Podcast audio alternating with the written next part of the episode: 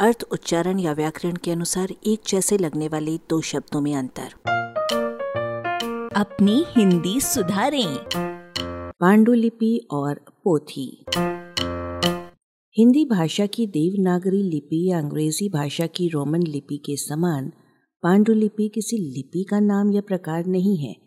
वो है छपने के पूर्व तक किसी पुस्तक या लेख की हस्तलिखित प्रति लेकिन पांडुलिपि का ये अर्थ कैसे हो गया? क्योंकि पांडु का अर्थ सफ़ेद, पीला, कुछ लाली लिए हुए पीला है, और इनमें से कोई रंग पांडुलिपियों में स्याही के रूप में सामान्यतया इस्तेमाल नहीं हुआ करता। सिर्फ़ पोथी की पूजा के नाम पर उंगली से उस पर स्वास्तिक आदि बनाते समय पीली हल्दी के। पांडु का पीलापन इसके अन्य अर्थों पीलिया और पांडवों के पिता पांडु में भी देखा जा सकता है। अंग्रेज़ी से आए ड्राफ्ट और अरबी से आए मसविदा या मसौदा के लिए शब्द है पांडुलेख, जो काट छांट कर संशोधन की गुंजाइश के साथ लेखन का हस्तलिखित रूप होता है और जो पुराने जमाने में लकड़ी की पट्टी या काली तख्ती आदि पर खड़िया से लिखा जाता था।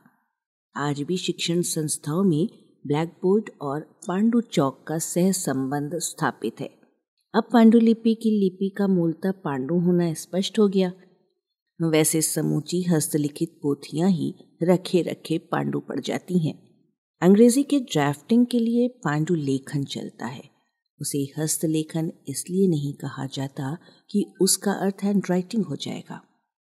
पांडुलिपि को कुछ लोग पोथी कह देते हैं, क्योंकि पोथी का मतलब प्रायः हाथ से लिखी हुई अर्थात बिना छपी पुरानी विशेषतः धार्मिक पुस्तक से लिया जाता है।